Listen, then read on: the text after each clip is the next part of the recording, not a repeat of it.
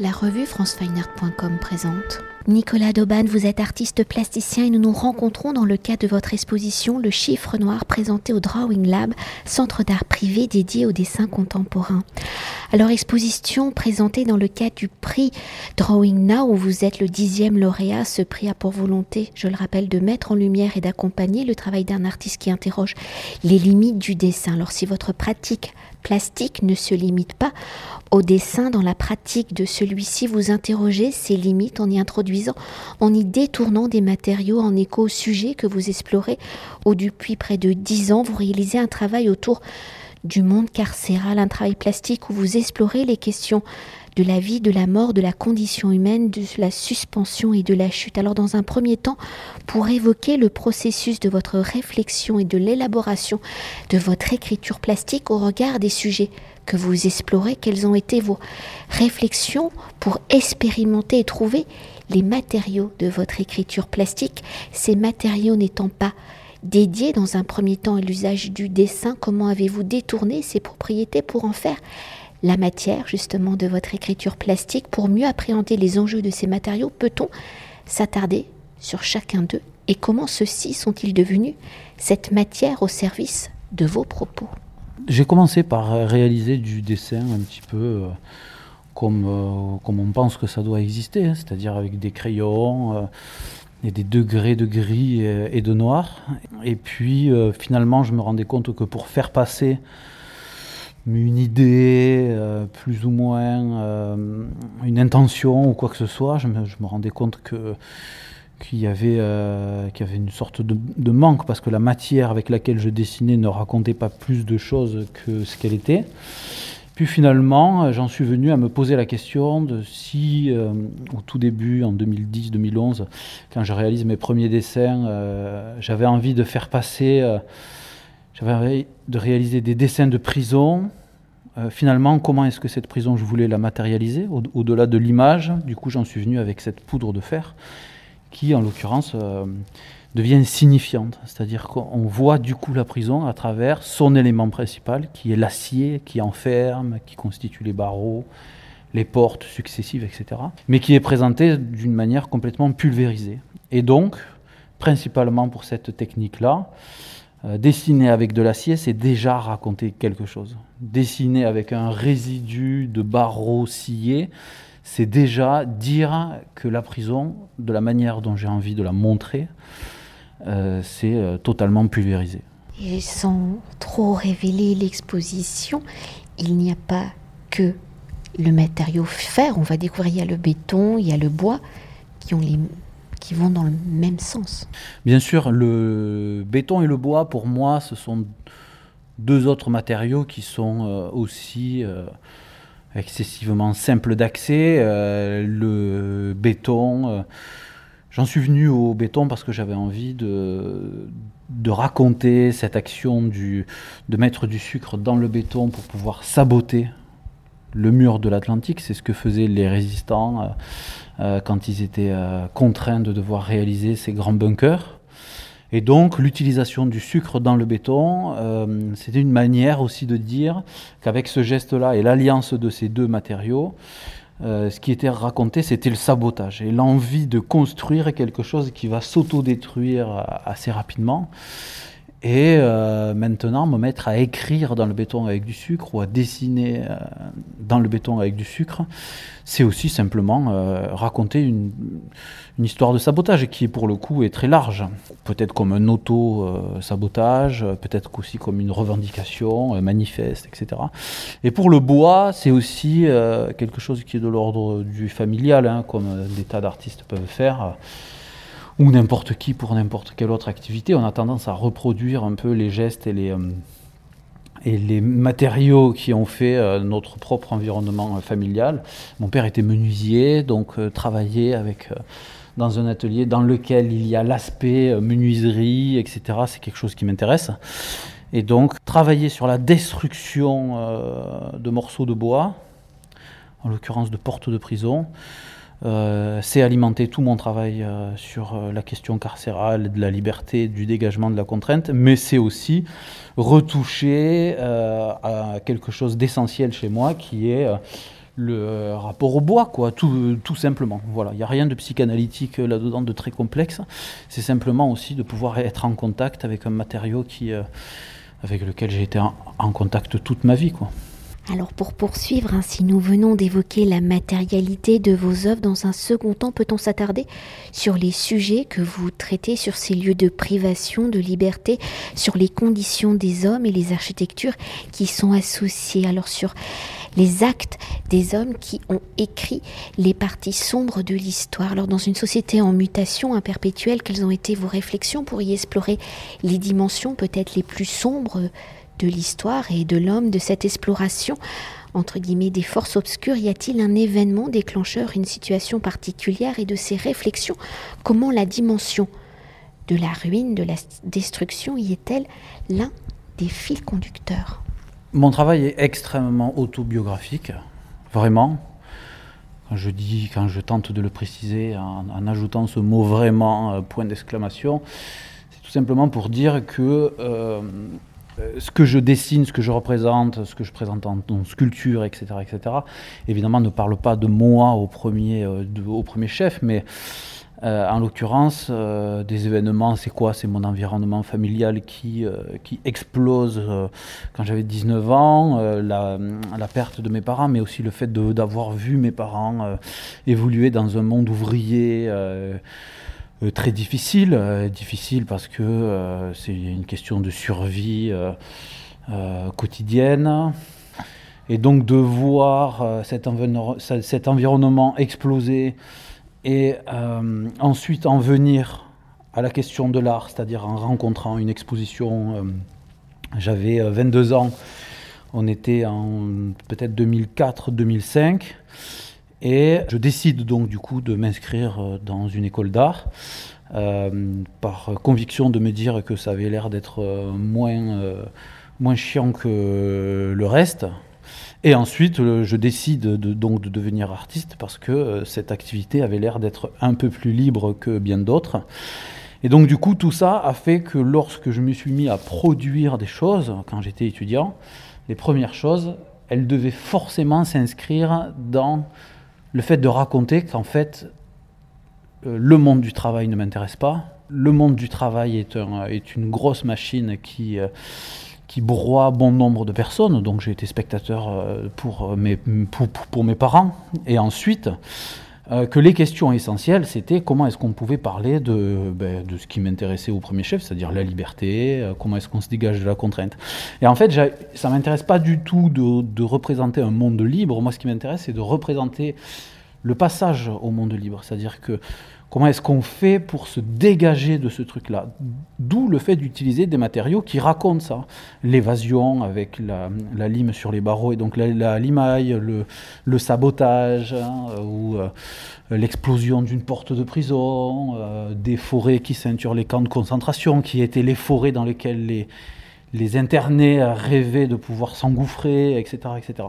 Donc ce qui, m'intéresse, c'est de représenter ce moment-là qui est euh, le plus jouissif, c'est le moment où on passe dans le monde libre, qui je pense est plus jouissif que euh, d'être dans le monde libre, qui parfois est déceptif aussi.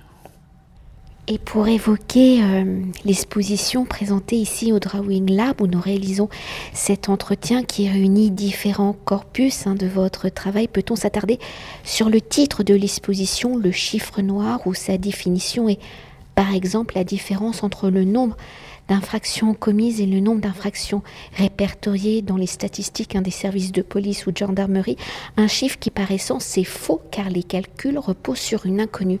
Alors comment cette inconnue se matérialise-t-elle justement dans votre œuvre? Comment cette inconnue articule-t-elle vos œuvres entre elles? Comment cette inconnue forme-t-elle le récit de l'exposition? Le chiffre noir, c'est euh, avant tout euh, c'est avant tout une zone euh, de mensonges et de fantasmes en fait.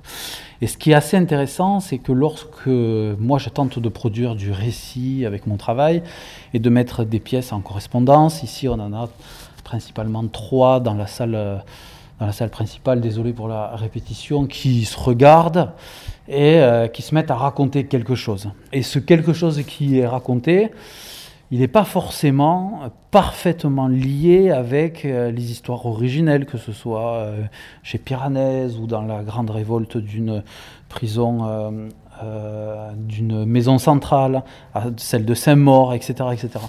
En fait, ce qui moi m'intéresse, c'est lorsque je crée du récit et lorsque je m'inspire d'un événement historique, en tout cas singulier, euh, j'aime aussi pouvoir euh, dériver, m'éloigner, le tordre, en faire autre chose et le mettre en correspondance avec des choses qui n'ont rien à voir.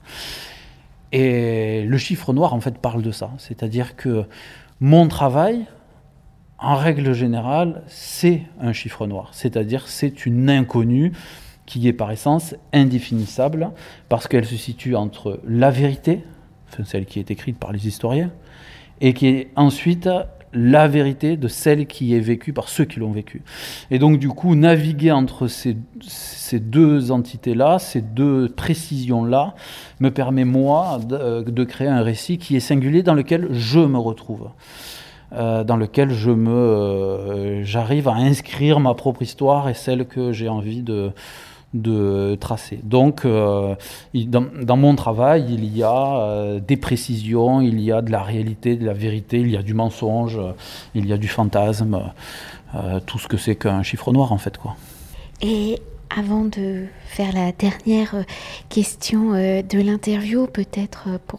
C'est pas une parenthèse, hein, mais je l'incorpore.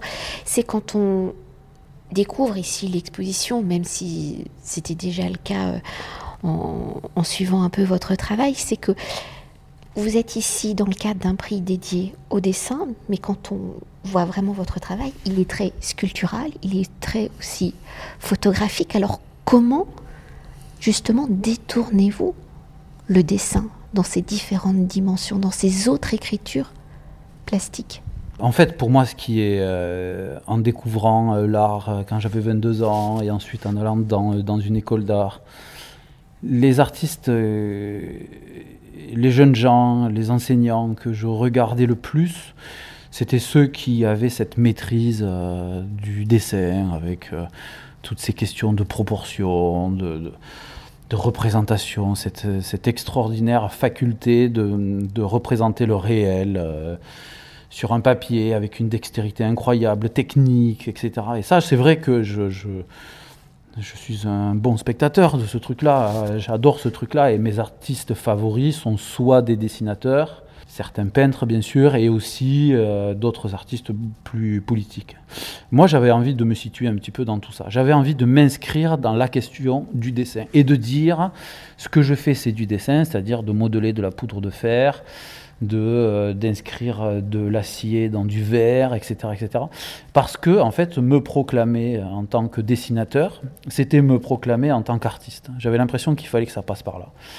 Et puis aussi, c'est beaucoup plus facile quand on est euh, fils d'ouvrier, qu'on a un environnement familial qui est très loin des conjoncture artistique parisienne et, euh, autres euh, milieux euh, bien loin de celui duquel je viens. quand on, vous demande ce que vous faites et que vous dites que vous faites de l'art et que vous dessinez, ben on, vous, saisit à peu près. Quoi. On se dit, bon, ben voilà, il fait ça à peu près. Tandis que, si on dit qu'on fait des installations ou je sais pas quoi d'autre, on le, le comprend pas très bien. Donc c'était aussi pour me faire comprendre des miens et, euh, donner une définition plus claire. Cette histoire du prix de Drawing Now 2021, pour moi, c'était, c'est vraiment une, une j'ai été extrêmement touché par ça parce que ça fait maintenant 11 ou 12 ans que je travaille sur cette technique-là, que je tords dans tous les sens, que que j'essaye de faire avancer juste sur des petits gestes, de faire rouiller de l'acier sur verre dehors pendant quelques jours, de, de, tester différentes poudres qui ont différentes couleurs. Bon, bref, vous pouvez imaginer voilà, toutes les sommes d'expérimentation possibles. Mais en fait, c'est d'avoir ce prix-là au milieu euh, d'artistes euh, très forts.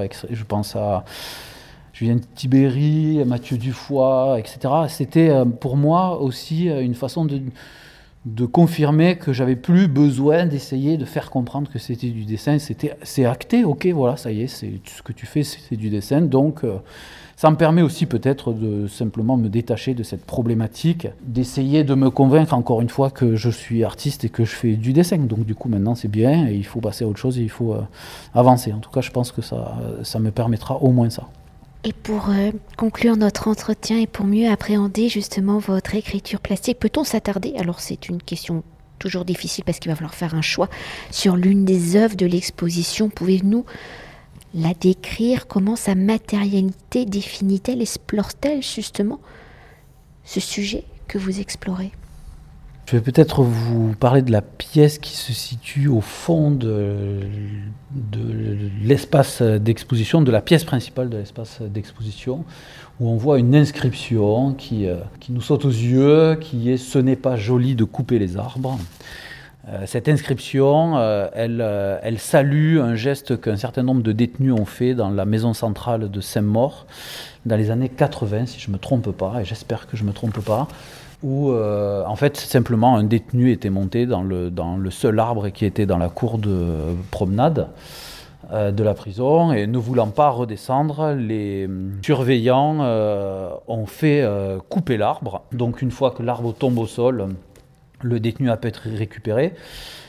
Ben, les autres détenus, simplement, ont carrément pété les plombs et ont créé une mutinerie. Et une fois que cette mutinerie s'est un peu calmée, et que les, les hérisses, c'est-à-dire les policiers euh, de la pénitentiaire, ont pu rentrer dans l'espace carcéral, ont découvert une prison sans dessus-dessous, et ont vu cette, inscription qui est « Ce n'est pas joli de couper les arbres », qui raconte qu'en gros, en fait, rien que le fait de pouvoir... Hum, rien que l'acte de couper cet arbre-là pouvait créer une mutinerie. Ben, cette inscription, en fait, elle, elle, est représentée avec cette poudre de fer qui coule et qui se délite et qui, euh, notifie notamment le fait que couper les arbres peut créer le délitement d'un monde, en fait.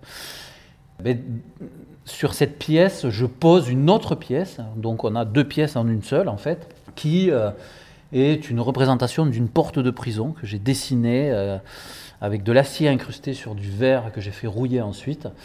Et donc cette porte euh, se couche, se pose sur le mot arbre, sur, le mot, sur les mots les arbres, en fait qui agit comme une prolongation de cette phrase. C'est-à-dire que ce n'est pas joli de couper les arbres, surtout pour pouvoir ensuite en faire des portes de prison. Merci beaucoup. Merci à toi, merci beaucoup. Cet entretien a été réalisé par franceweiner.com.